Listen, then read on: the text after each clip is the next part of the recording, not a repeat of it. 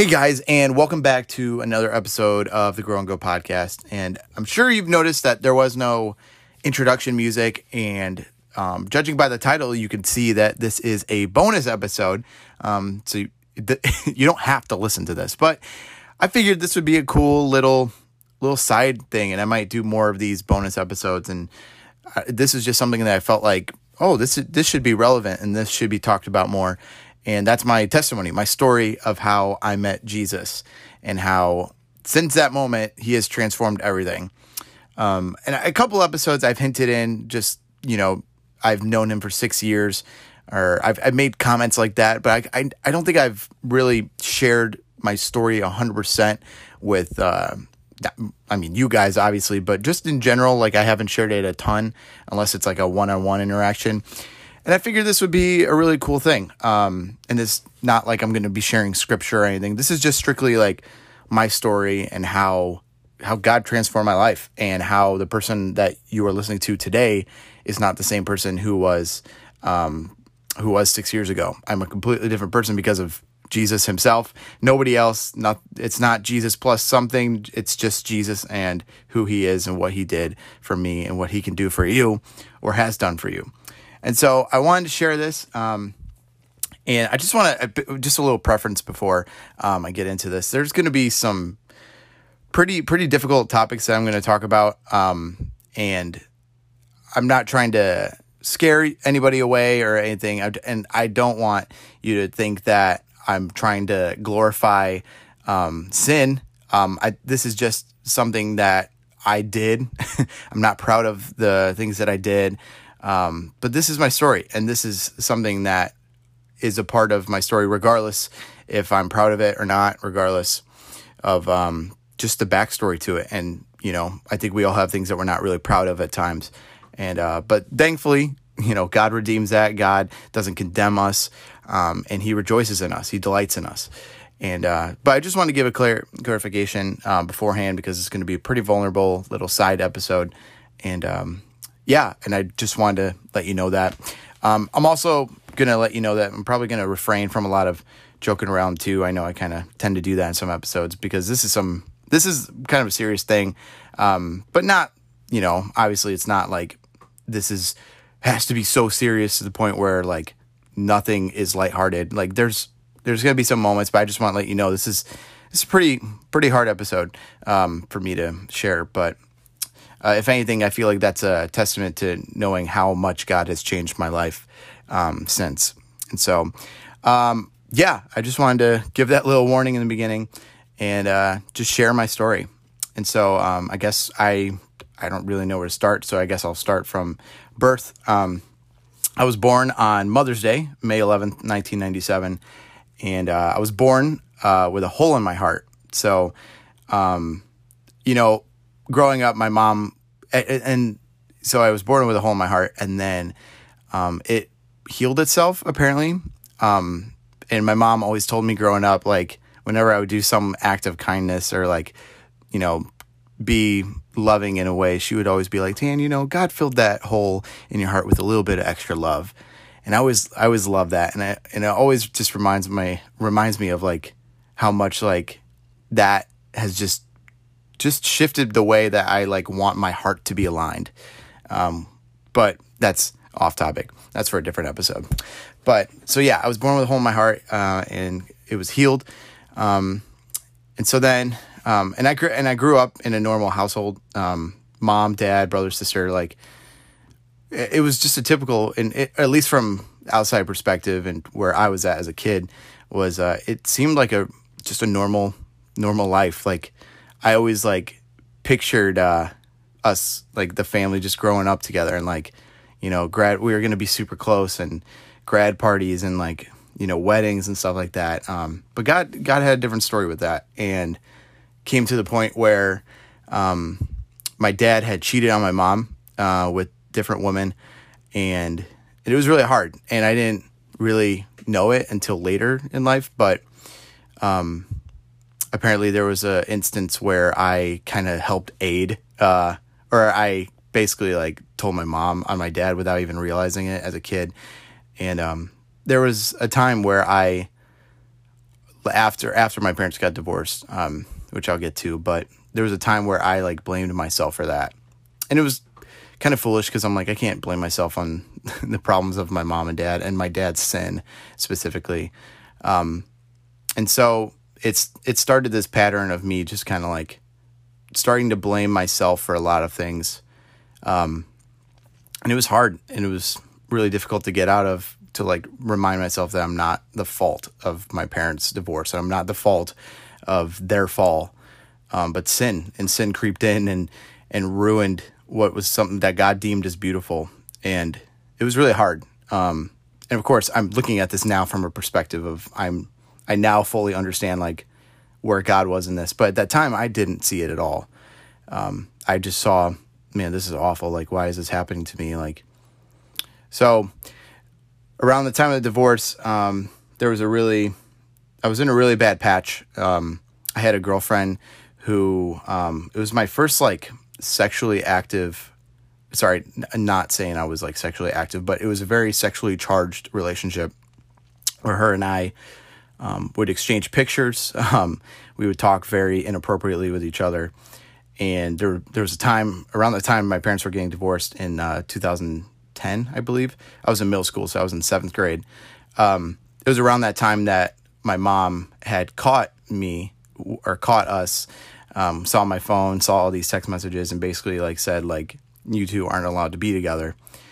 And uh, it was really it was really heartbreaking. And of course, seventh grade me is overreacting to everything, and so I took that as like the world is falling apart because this relationship that like my first love, my first real relationship is falling apart. Like and I felt so devastated by that. And on top of my parents' divorce, and on top of being in middle school, and life sucks. Like there are bullies everywhere. I, I was bullied a lot. There would be times where I would like be crying to my mom in my like in my bed, just like mom, like like I don't understand why people like just don't like me and people make fun of me and like and I and you know, and I didn't really look that great either. Looking back, like I had buck teeth, I had long hair, and I I just was annoying, and and I get it that like I'm not here to degrade myself or anything, but it's like I it really hurt a lot. It hurt it, and that was, and I think that was a a time where I started like, and this this happened early in like maybe second, third grade, where I was just in this place of like I need to I need to be accepted. Like I need people to pay attention to me and to know I, I want people to know my worth. Um, and so there's I, can think of funny instances where like this kid he got highlights and I was like I want I want to get highlights I want to be noticed and so I would get them and you, they weren't even like recognizable like, you couldn't even tell and there would be times where like I would beg my mom like mom could we please go like shop at like Hollister and get new clothes like I'm like, I need, I need to fit in. Like that was the biggest desire for me was like, I need to fit in. I need these people to recognize me and to see that I'm not just a annoying kid. Like I wanted, I, I craved affirmation. I craved attention and I craved just feeling like I belonged. And I never really felt that way. Um, I never felt like I belonged in any circle. And so every year I would have a different friend and I would have a best friend almost every every year I would have a new best friend in quotes. and so and it was this lifelong lifelong. It was this like journey of just like me trying to find some sort of stability in what people thought of me. And along the way I became like obsessive and like whenever like my friends or my quote my quote best friends like would hang out with other people, I would get jealous and I'd be like, you know, like why like uh, do you not like me anymore? Are we not friends anymore? And it creeped into like relationships and so like and i noticed that that was like a just like a that was almost like a pattern for me of just like noticing that like some people like they wouldn't do anything to say that i was annoying or to say that like i wasn't worth to be loved but like i already placed myself in that mindset of i'm not worthy to be loved and it was really difficult because they never voiced that, but yet I just assumed. Um, and so that in the meantime, on top of that, when my parents came divorced, like I, there was almost this sense of like, why, like why is this happening to me and like why like do I need to it was it was very complicated. It it almost felt like I was like dad I was telling my dad like are are we not worthy to be loved? Like like why are you why'd you why are you leaving? Essentially like am I not worthy to be loved? Like and it was just and I never really voiced that until I realized it along the way that like that was it like I wanted comfort and I never got it from the, friends and peers that I had. And I felt that it creeped into my relationship with my dad and it was really really difficult. Um, and so going back to the narrative seventh grade kids are mean. I'm striving for to be I'm striving to be loved and to fit in. Um, on top of that, I have a relationship that just fell apart because of my own sin. And three, my parents are divorced, and I'm feeling, I'm feeling like a, I'm feeling very lonely. And I remember in this time, like I consider seventh grade to be like the worst year of my life because with all these circumstances going around, and of course, there's circumstances, there are things that I, I ultimately cannot change. But all these things going around, I started having these suicidal thoughts. And I remember like being on the bus ride home from school and just like looking out the window and just like thinking like if I die tomorrow, like I wonder what people would think. And I would like close my eyes and just like picture like like oh, I wonder how my brother would react. Would he cry? Like I wonder how my dad would react. Would he like what would happen? Like and I, and I pictured like did would people even care? Would people care more about me when I was gone than if I was still here. And it was just these little little pieces of just man, just hatred for myself. And it and it was just it was hard. And it was you know, you could easily diagnose me as someone who just craved for attention, but it it stemmed deeper than that. I felt this just burden of I don't I don't belong here. Like I I feel like I don't belong you know, and like I always used to compare myself to like my siblings too, where like my brother was a really big sports guy and I never really liked sports, but my dad liked sports a lot. And so I would find creativity in different things like music or just photography, um, you know, making little videos and stuff like that. And it was like, I was trying to get, I was trying to get the affirmation from people. But it seemed like in seventh grade, me, of course, was thinking like, oh, like Logan, my brother, like he does sports, and therefore like he's automatically liked because everybody likes watching someone who likes sports. But I, and it, and I, I didn't do sports, and I and I tried, and I, I hated it. Honestly, still hate it to this day. But and it was hard because I felt like I didn't belong even in circles where I I I, I was belonging in. Um, and so luckily out of that there came a time where I eventually got out of that season of um, just that hatred and stuff, and I started to find humor um, as a coping mechanism. And so I would do, I'd I'd find these prank videos on YouTube, and I think like, oh, that's so funny. Like, I'm like, people like the person who makes them laugh, and so like my whole goal was to like be set on that, and I wanted so bad to like to make people laugh so that way I could make them feel good and then make myself feel better. And so in like eighth grade, so like a year after that, the worst year of my life, I started being like the the prankster of school. And like I had a couple friends and then, you know, we eventually like went to the mall and we did these stupid little prank things and just made each other laugh and just, you know, had a had a really good time and and I eventually found like, oh my gosh, like that's a joy that like that's something I like love is like just the ability to laugh and and use not even just using it as a coping mechanism, but using it as something that helps me heal. Um, you know, because in the middle of that, like my parents were divorced, or and they were going through a divorce too. So I always felt like there was this tension between, and it wasn't like intentional. I don't think my mom I don't think my mom's goal was to make me hate my dad or my dad's goal to make me hate my mom, but it was always this push and pull between the two of them that I felt like I was in the middle and I and I hated it. And so I would use you know laughter, I would use joking around as a way to get out of it. and to find some sort of peace for just a little bit of time I had um, outside of home. And so I always did that. Um, in the meantime, like my parents are now divorced and at this time, and so me and my brother are seeing my dad every other weekend, sometimes in the middle of the week and stuff. And it was it was hard because I I thought I like I thought I knew the relationship I had with my dad, but at that point I realized like it it wasn't there, and it was very skimming. Um, it was it was just hard to connect because we only had like two hours together every week, and it was it was difficult. Um, and I felt like all eyes were watching everything, and so it wasn't like I actually had a real relationship. Like I had a relationship where it was like there was someone there all the time. Like it felt like a counselor relationship. It was really weird. Um, and so, like I said, eighth grade that year went by pretty good.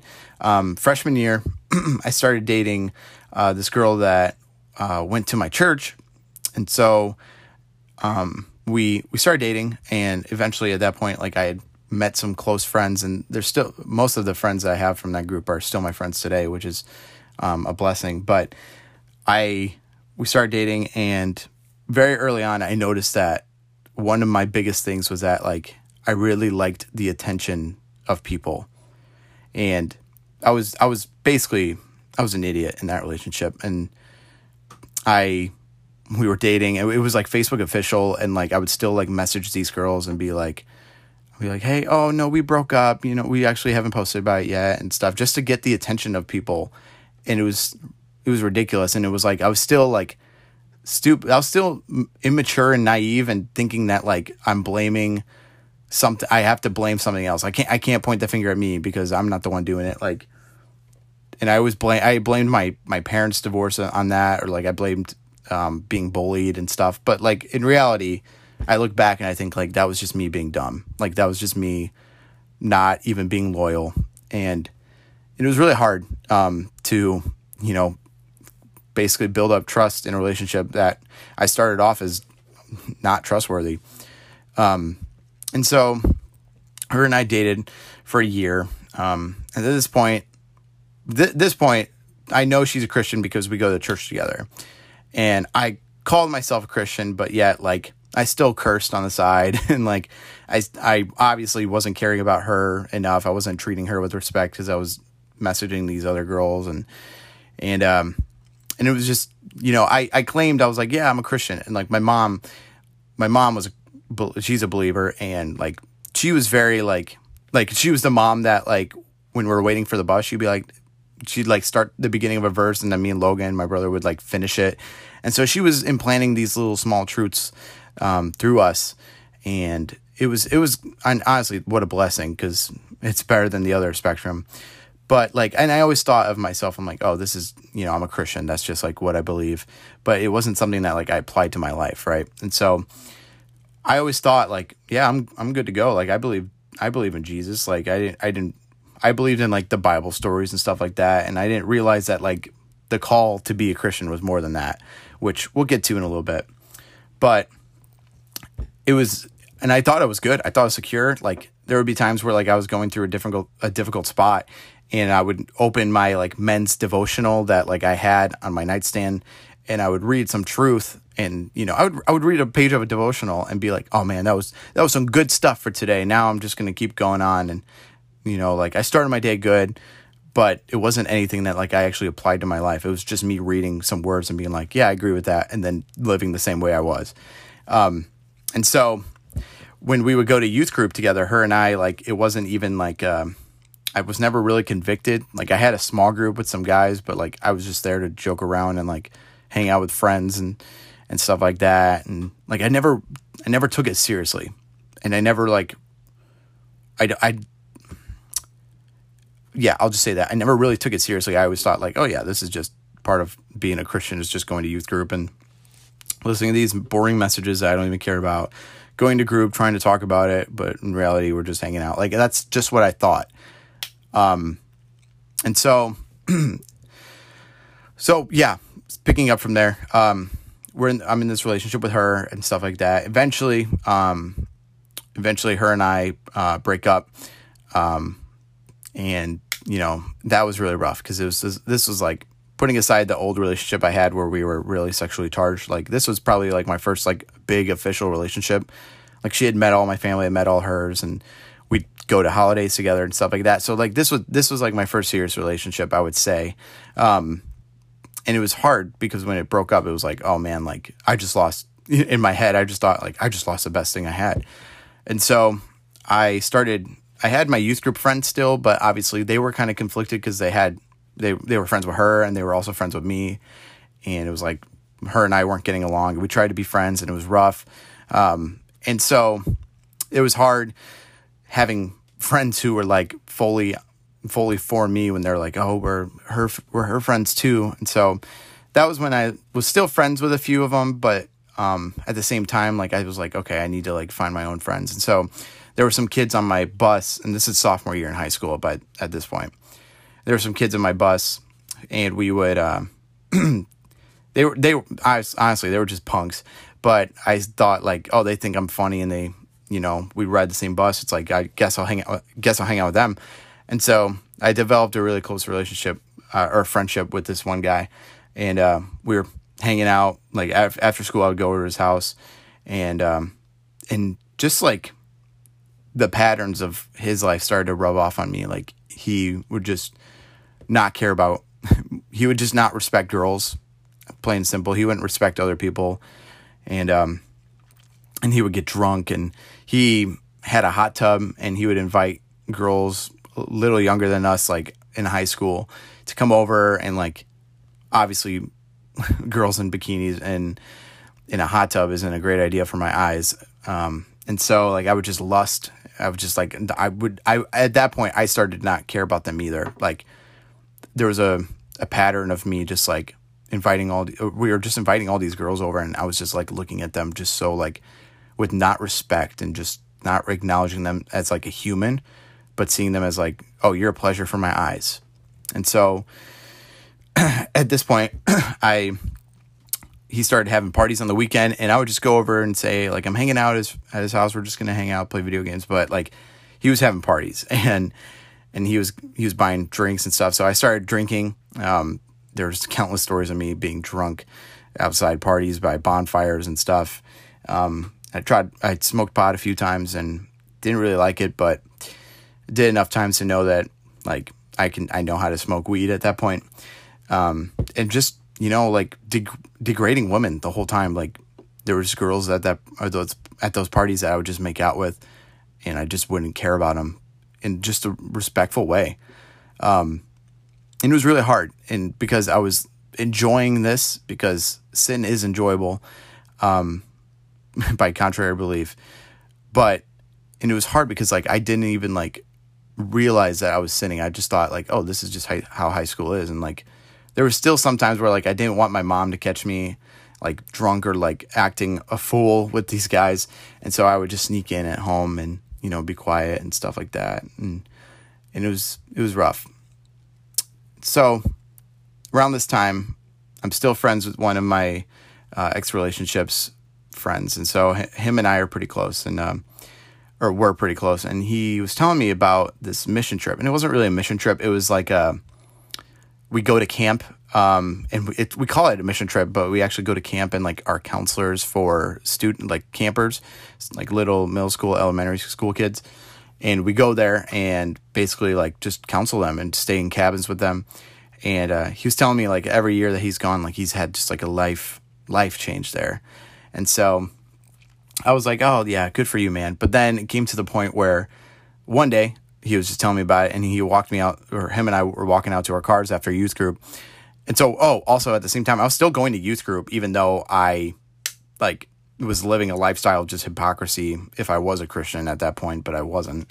Um, and so I was just like partying on the weekends, but I would go to youth group and hang out with my friends. It was really weird.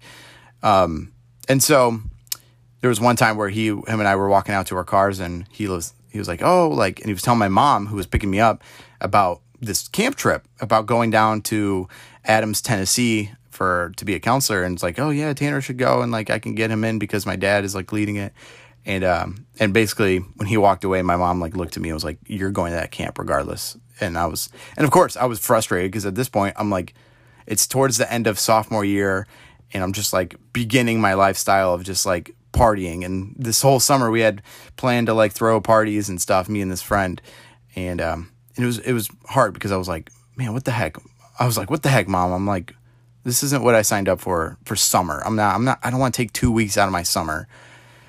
And so I was I was pretty upset, but it got to the point where I was like, all right, I guess I have no other choice. Um, and so it was uh, 4th of July. It was the day before um, we were going down to camp. And so I remember I had a family party, and then later on, I we went to me and this friend. We went to um, see fireworks at a local park, and I remember I was just drunk, like I was just an idiot. Like there's pictures on my on my social media from that day, and I just I just looked gone, like it was ridiculous. Um, and so full, knowing full well the next day I, ha- I would have to get up early and drive seven hours down to Tennessee to go serve campers, which was weird because I wasn't even saved. Um, and it wasn't even like a Christian, but like they still let me go even though I had no idea about anything about the faith, right? And so the next morning, my mom, we, we drive over to um, the church where all the all of us are going. Uh, we're about to like pack up our truck and leave. and um, my mom and dad are there and we take a picture and you know it was funny because i didn't realize like that was the last picture that they were looking at their unsaved son and so we get in the car and this is july 5th 2014 and so get in the car drive seven hours down um, and we're there and we're in tennessee and we meet all these other counselors who were from tennessee so was, there was like an indiana group and a tennessee group and um, and i just noticed something about these tennessee these Tennessee counselors. Like one thing that just struck me was like they don't even know me, but they make me feel welcome here. And they're so nice. And I was just like blown away because I'm like, all right, that's not the Christians that I've met up here, like where they're just like super standoffish and some of them are weird and some of them are judgmental. But like these people, I'm just like, man, like they made me feel welcome. And maybe it was because we were doing life for two weeks together. But I just remember like, man, like okay, like these people are nice. Like I'm looking forward to this now. But I was still like this was the first time I was ever away from home. Um, and so I was really scared and like just honestly there was a lot of unknown that I wasn't aware of. And so I so we're we're doing this like counselor training thing and it's the first night, obviously it's still the same day, July 5th. And we're like, hey, we're gonna do worship. And I I had only known a couple songs just from singing at youth group, but it was 2014, and the biggest worship song of that year was "Oceans" by Hillsong uh, United. And I had, and I didn't listen to worship music. I listened to like Nirvana and grunge and stuff. I didn't, I didn't care about worship music. And so we're singing these songs, and the song they play "Oceans" and the bridge when it got to the bridge where it said spirit lead me where my trust is without borders. Let me walk upon the waters wherever you would call me. And for like the first time I like saw those words and like a light bulb just like went off in my head. And and I, it was I count that as like the first time God said like like he it was almost like he snapped his fingers. I was like I'm here, like it's I'm here. Like these words are for you, because in that moment I felt so far away from home, and I felt so scared, and you know I didn't trust what was going on. I didn't have any stability or any comfort, but yet I felt this peace. It was really weird, and I never I never I looked back and I think like that was all God. That was God like revealing himself to me for like the first time that like I acknowledged him. And so um and so that happened and then it was really it was really I was really freaked out because I was like what the heck is going on? Why do I feel this? Um but then here's and here's the next part. And this part's a little weird whenever I tell people about it. It's it makes sense to me, but it might not make sense to you. So just just bear with me for a second. Um so after worship, we all went down to this bonfire, and it was all the counselors, like Tennessee and Indiana counselors, and we're all just you know, there's a couple guitars playing, people are singing, having fun. And, um, and there was this black lab there, and it was, and it, I don't know whose it was or whatever. I don't know if it just showed up out of the woods, but it was just walking around, and and it was staying close to me. Like every time I pet him, he would just like stay near to me, and I was like, oh man, like oh, like cute dog, right? But then um, one of the guys was like, "Hey, we're gonna go back to the cabin and just start unpacking. You want to come with?" And I was like, "Yeah." And so we're walking, and to get to our cabin, there's this like this long bridge, and it's a bridge kind of like Shrek.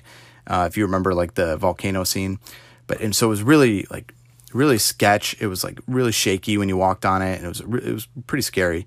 Um, and so we are walking over to it, and I let the guys go in front of me to go across this bridge, and the dog is following me at this point.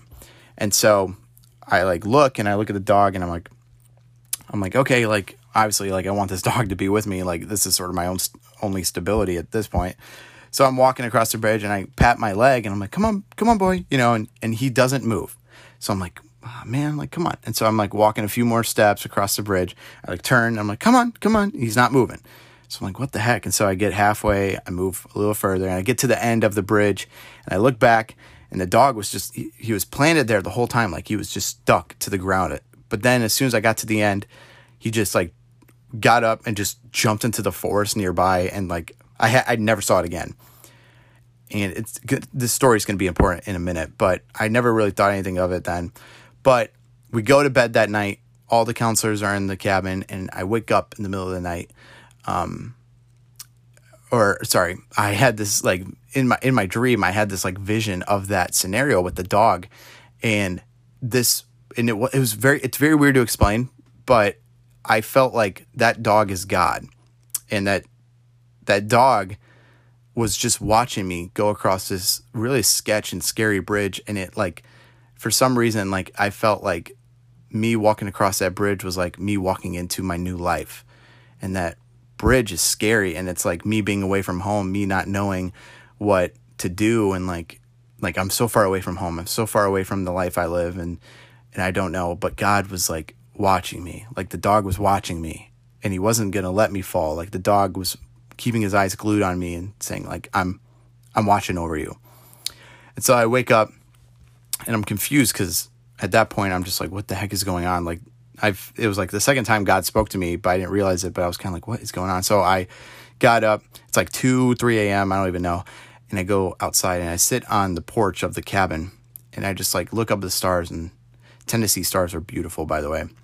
But I look up the stars and I'm just talking, and this was like the first time that I like ever talked to God, and uh, and I remember something like me saying like, God, you know, I don't know if you're real.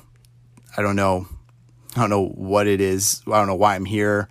Um, but I'm scared. And God, I, I, I have no idea what to think of this place. I don't know any of these people. I don't know you. I, I, but I trust you.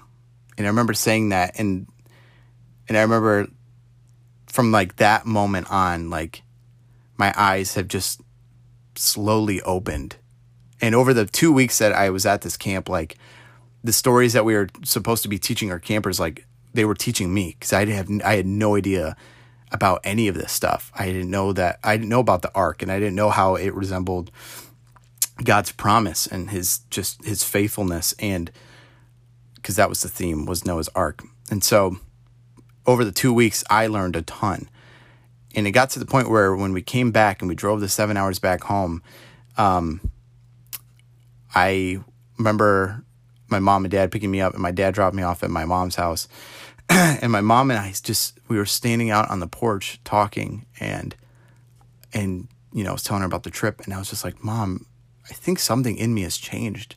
I'm like, "Something something's different, something's weird," and we were just talking. I'm like, "I just like feel this, I feel different," and it was very it was very um intimate moment between me and my mom where I was just like, Mom, I don't know what's going on, but something is different. And I think like what me and my mom came to the conclusion was like I accepted Jesus into my life and I had met Jesus on that trip just through trusting him. And so from that moment on, and so that was I give the day that the whole dog scenario and me out on the porch, I consider that the day that I met Jesus. It was on July 5th, 2014. And so from that moment on, I remember some things that happened was like I uh, I went to that guy's house that I used to party with, and I went over to his house, and I was like, "Hey, man, like I don't really want to like party anymore. Like I'll still hang out, but I don't want to like do any of that." And he basically closed the door on me. and was like, "You know, get out of here, man." Um, and so him and I weren't friends anymore, and I started getting more involved in the church. And uh, I realized that the the career I wanted, I wanted to do music before, but the career had changed, and I was like, no, I want to like lead students, and I want to be, I want to lead students because for them to know that I was them two years into high school and I can change, like God can change my life around for the last two years of high school and can make me new. And so, like, I went from being the party guy in high school to coming back and people making fun of me, which who cares at that point? But people calling me like Pastor Tanner and, you know, like Jesus freak and stuff like that. But it was like none of that cared. At that point, like, I started to realize that, like, if God looks at me and is so proud of me and loves me and affirms me, then like the opinions of people, I don't have to focus on that. And so, and it was crazy. It it still brings chills down my back just how much God transformed my life. And since then, like some other things. So I stopped partying. I stopped drinking and smoking, um, and I came back and I had a heart to like I want to make things right with my dad because him and I weren't good. Um, and ultimately, like, I wanted to. The next year, I invited my brother down to camp, and he got saved a few days in, which was really cool and really crazy. Um, but just how much God just changed my life just by revealing Himself and saying, "I'm trustworthy." Like everything around you is so untrustworthy right now. Like you have no idea what's going to happen, but I'm here, and you can trust me. I'm your guide, and I love you. And so I know this episode's getting a little long, but I just wanted to take the last few minutes to just share just my heart for this for this and for you. So if you are a believer, I want to say, um, you know, sometimes we put each other in a theological box and try to say like, well, you weren't led. You know, nobody walked beside you during that time, so I don't, I don't know, like who, who, who, uh, who shepherded you, who, who mentored you. But it's like I didn't need that. I didn't need people to do that. God revealed himself to me and God revealed himself to many people. Um, and it's like how how dare us try to just put someone in a box by saying like you didn't get saved the way I did, therefore it's like not legit. It's like God can work in so many different ways. Like who are we to be the one to say that's God working and that's not God working, you know? And so, um, so also another thing I want to say to believers is that, um, thanks for inviting me in. you know, you can look at my story and you can be like, man, like he was suicidal at one point and he was an idiot. He treated girls with disrespect and he, you know, partied and he was just this guy who just was a jerk, you know, like I, I would just consider myself just a punk and but yet like that's what grace is, is just letting people in despite that. That's the gospel and how Jesus came down perfect and he hung out with sinners and died for them so that way we could be set free from the bondage of our sin because he took it for us. And so another thing, the last thing I want to say is to anybody who isn't a believer, um, I just want to let you know, I'm sorry if I and I and I have in the past, but I'm sorry if I or anybody who you know says they are they are Christian and are believer or believers if they've ever made you feel like you you have to do this or you have to be a believer and you have to do this or tried to force Jesus down your throat. I just want to apologize because I think the reason that we do it is because this freedom is something that we want to tell about and we want to share because it's just so good. Like to accept Jesus into your life is to accept not only eternity with him, but to accept freedom from the bondage of our sin. And I'm and I want to apologize because they have the right they have the right motive, but sometimes we do it the wrong way. So I'm not here to force Jesus down your throat or to let you know that you have to do this, you have to do that. Um, I do believe that in order to accept Jesus into your life, you need to believe and receive and repent from the lifestyle that you lived. Um, and I'm I'm not going to be the one to point it at you and tell you that. I think along the way, no nobody pointed at me and said you need to repent. I think that was something that I just naturally knew that the lifestyle that I was living was not one that I wanted to live, and it wasn't. I wasn't finding any freedom in it. But if there's anything that I want to just leave with you, just to chew on and to think about, is that I'm not. Nobody's gonna. Nobody's here to force you into a relationship with Jesus, but I want you to know that you're invited, and that you're not too far gone and that the lifestyle that you live now, you know it isn't satisfying, and you know that there's this emptiness after you have sex. There's this emptiness after you get drunk and you're hungover. There's this emptiness from living life for you because it's not meant for you, it's meant for Him. And I just want to let you know that this lifestyle that you live, I've been there. I've been, I've, I have been there. That's all I need to say. But I want to let you know that you don't have to stay there, and this isn't a final destination for you. And I don't want you to live your life like that. But I want to let you know that you're invited into a free relationship with Jesus. There is no, you have to make things right first or you have to clean up your act. Jesus accepts you just as you are. And he loves you just the way you are. He created you in his image. And you may hate yourself. There's been times where I hate myself. But I want to let you know that you don't have to hate yourself because God created you perfectly in his image and he adores you. He loves you. And people may have walked all over you and treated you with disrespect or maybe just have been mean to you. You know, you maybe you've given maybe you've given Jesus or religion a, a, a try before, but I would argue that it's not a religion, it's a relationship. And the relationship starts with you willing to trust him. You know, sometimes we put our trust in things that we can't see, but in this situation, God is so trustworthy. He is so trustworthy. He loves you. And I would I would just encourage you to just think about it. You know, I'm not trying to force it down your throat. And the last thing I would want to do is tell you that this is something that you have to do, but it's something that has changed my life and has flipped my script around. And I want to let you know that he can do the same for you as well. So that's my story. And, you know, you can have a story too.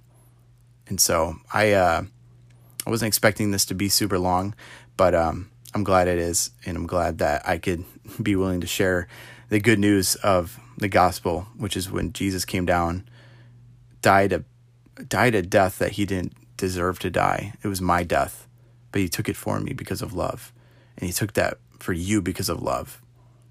And so, if there's any last remarks that I, I just want to leave you is that, like I said, you are invited to a relationship with him. There's no cost. The only cost is eternal life. You get to live with Him for free. And I just want to let you know that you are so, so loved and cherished. So, like I said, that's my story. Thank you guys for listening to this. Um, stay tuned for next week. We'll be back on season two, another episode. But like I said, you are loved and you can continue to grow and go. We'll see you guys later.